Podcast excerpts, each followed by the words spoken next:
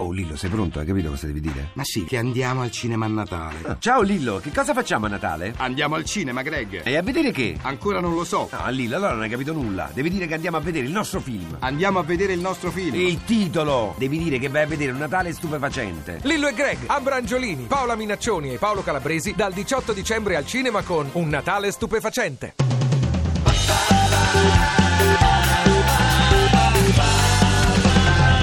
radio2pod.rai.it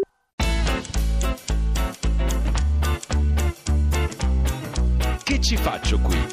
Viaggi fuori dai paraggi. E questa è la domanda che va benissimo per quest'oggi, che è domenica 21 di dicembre. Tra l'altro il nostro tecnico Riccardo Orsini ci vede un pochino sfasati quest'oggi, ma è così. Sulla sigla ha È detto attenzione tra poco in onda. Non è mai successo. che non mi capitava. Ma che a me. Forse al provino, quando entrai qua con un provino eh, nel lontano 98. Che bravo! Sì. Sei entrato col provino. Col provino, tu. chiamato due volte, la terza mi hanno detto se hai un programma per l'estate, l'estate è il periodo in cui si testano nuovi conduttori, sei ben accetto. Ed o meglio, ecco. vagliamo il tuo progetto e poi magari puoi realizzarlo. E così fu. E così fu, hai messo le tende esattamente Ma- come i sì, mongoli ma e non ti sei più spostato. incolse, ma esatto. gliene incolse. Come i mongoli, perché mi hai tirato fuori i mongoli? Eh, perché, oggi dove andiamo? parliamo delle Hawaii, no? No. No, perché parliamo della Mongolia. Esattamente, noi facciamo una sorta di invito a tutti i bikers che sono all'ascolto in questo momento perché c'è tempo fino al 31 di dicembre, quindi ancora 10 giorni, per iscriversi al Mongolia Bike Challenge, che è questa competizione aperta sia ai professionisti sia agli amatori, ma devono essere di altissimo livello. Preparati? Che si svolge dal 21 al 29 di agosto proprio in Mongolia. Bike, ma mountain bike, eh, non motocicletta, Sì. perché si fa un percorso. Sapete che la Mongolia non è certo un eh, territorio agevole, No, eh, amichevole, niente, no. ospitale, non nel senso della popolazione, ma nel senso di clima, perché in inverno si arriva a meno 50 e in estate a più 45. Auguri. Quindi questa è una gara che si terrà dal 21 al 29 agosto, siamo in piena estate, quindi avremo intorno ai 35-45, queste sono Sì, le, le temperature previste. C'è stato un record anche quest'anno, eh? Ah, sono sì? arrivati sì proprio in mezzo al Gobi a 32 gradi, quindi 32 è stato un record. Però per loro è stato un record. Ma scusa, ma sì, in 32 quel- gradi quel posto lì. a Roma. Eh, ma no, eh, va bene, però la Mongolia vuoi mettere, cioè le temperature sì, di certo. solito veramente molto basse. Quindi è una prova davvero psicologicamente molto dura anche fisicamente. E allora, noi ne approfittiamo di questa gara, la Mongolia Bike Challenge, anche perché ci permette di scoprire una volta per tutto Gengis Khan. Bello. Cioè, questo condottiero del 1200 avremo un eh, intervento, un profilo ad hoc e parleremo soprattutto del monumento. Bellissimo. Elegantissimo. Elegantissimo. Che classe! a me vi- piace. No, lasciamo perdere. A me piace, è maestoso, è bello. Vi- E poi l'idea, insomma, di- del posto in cui posizionarlo. Mi è No, piaciuto. no, no. Vi Niente. invitiamo sulla nostra pagina Facebook, la nostra Mavi ha già postato le foto di Gengis Khan, un monumento molto cafonal. Eh, Intanto noi dai. apriamo con invece uno che l'eleganza sa che cos'è. Beh. Brian, Brian Ferry, Loop Dali. Che ci faccio qui? Allora,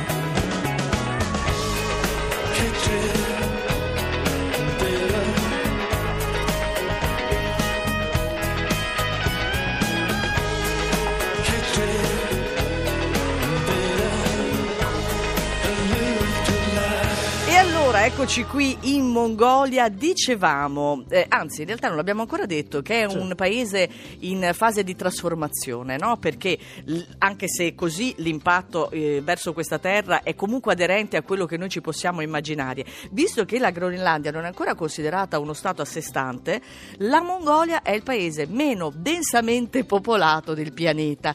Hanno a disposizione un chilometro quadrato Ah, sì? a testa. Eh beh, sì. Se pensate che eh, comunque la capitale raccoglie un terzo dell'intera popolazione, Ulaanbaatar, si pronuncia così con Sì. 2A, 2A. 2A, 2A. Noi diciamo, abbiamo sempre detto Ulaanbaatar, Mm. Invece vero? è Ulaanbaatar e eh, raccoglie appunto un terzo della popolazione perché è più di un milione e cento di abitanti. E allora, essendo una landa quasi desolata, la popolazione cos'è? E stando una temperatura di cui parlavamo in apertura non proprio amichevole, No. estati molto calde e inverni sotto zero, siamo quasi nel permafrost là, eh, come latitudine. Sì.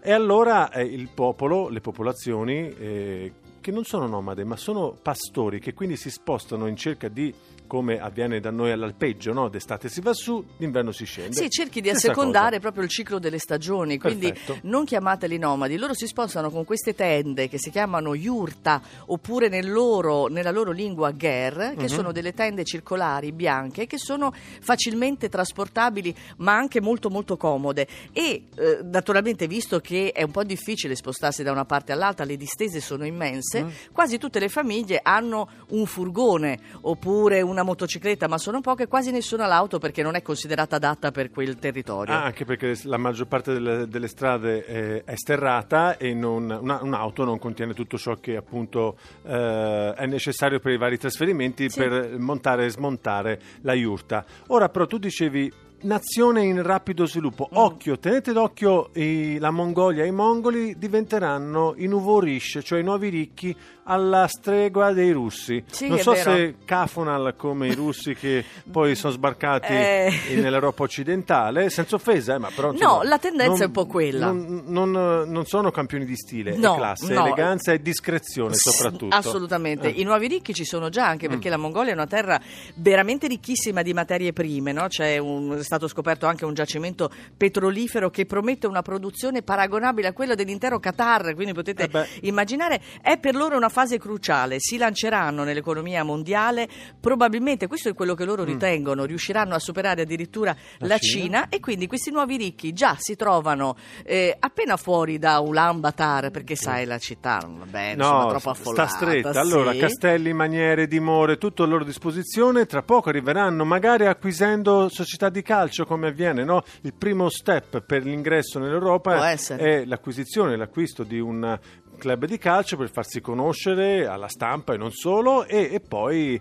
barche, eh, champagne a fiumi, serate appunto discrezioni, con discrezione come eh, parola d'ordine. E pensate che è una popolazione anche molto giovane Sì. perché l'età media è Sì. di 24 anni. Allora? Dovrebbero venire un po' in Italia per cercare di abbassare no? la Eh, nostra certo. media, visto che siamo tutti quanti anziani. Ragazzi che comunque giocano a golf, che guardano all'America soprattutto e che hanno un sogno che quello di comprarsi un appartamento proprio ad Ulaanbaatar. Chissà se ce la faranno. Tanto Gianna Nannini con Lontano dagli occhi. Che cos'è? C'è nell'aria qualcosa di freddo che inverno non è. Che cos'è? Questa sera i bambini per strada non giocano più. Non so perché.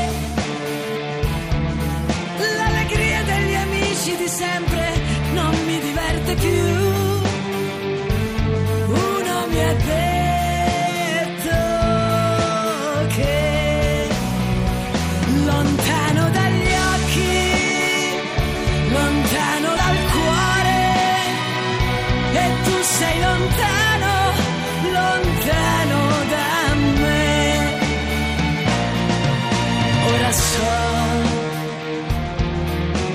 Cos'è questo amaro sapore che resta di te? Quando tu sei lontano e non so dove sei, cosa fai, dove vai? E so perché. Non so più immaginare il sorriso che c'è nel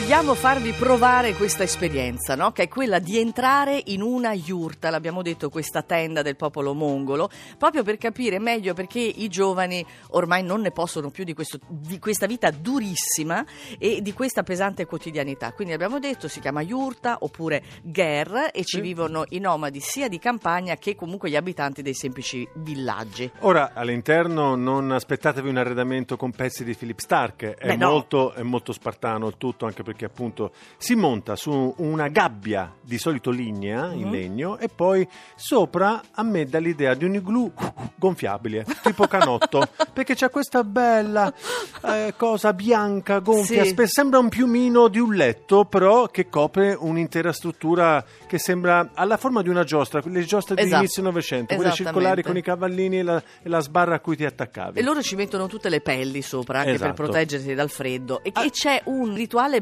ben preciso Ah, no? certo. all'interno della yurta. Perché c'è eh, tutta la sistemazione nord-ovest e i punti cardinali e ciascuno occupa a seconda del grado all'interno della famiglia o se sei ospite ha un posto preciso, non puoi sgarrare. Eh sì, anche voi esempio. che siete ospiti dovete Eh, certo. comportarvi bene. Le donne stanno ad est Sì. perché la- c'è la cucina. C'è la cucina, è vero. Il sole si leva a est, quindi la luce arriva prima e ti metti a spignata subito. Questo è l'interno. No, no, ma- Anche perché sei proprio vicino a tutti gli utensili Esatto. che, che usi dura- per cucinare. Gli uomini dove stanno? Gli uomini invece stanno ad ovest. Sì, e Per- quindi per- la parte opposta. non fanno niente anche, lì, nel No, senso vabbè. in cucina non fanno niente, questo è assodato. Anche perché lì ci sono, sono riposti tutti quanti Mm. i fucili. Invece l'ospite d'onore si trova a nord Sì. rispetto alla posizione della porta che è a sud. A sud perché a sud c'è il sole, quindi è più caldo. A nord te ti pigli, ti trovano assiderato dopo mezz'ora se No. non ti copri bene. No, allora Eh. diciamo che invece i nomadi in realtà sono molto molto ospitali perché È sanno com'è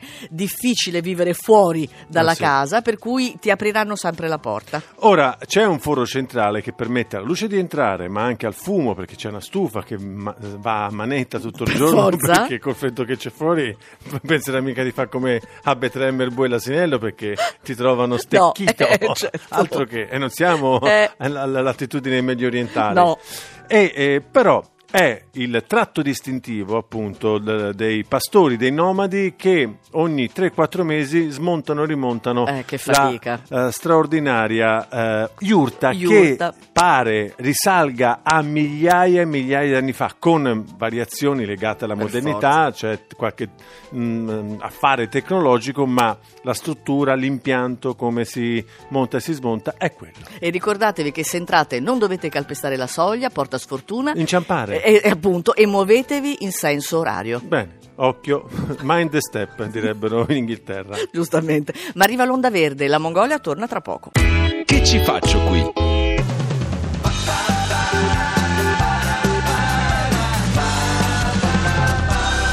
Radio 2. Ti piace Radio 2? Seguici su Twitter e Facebook.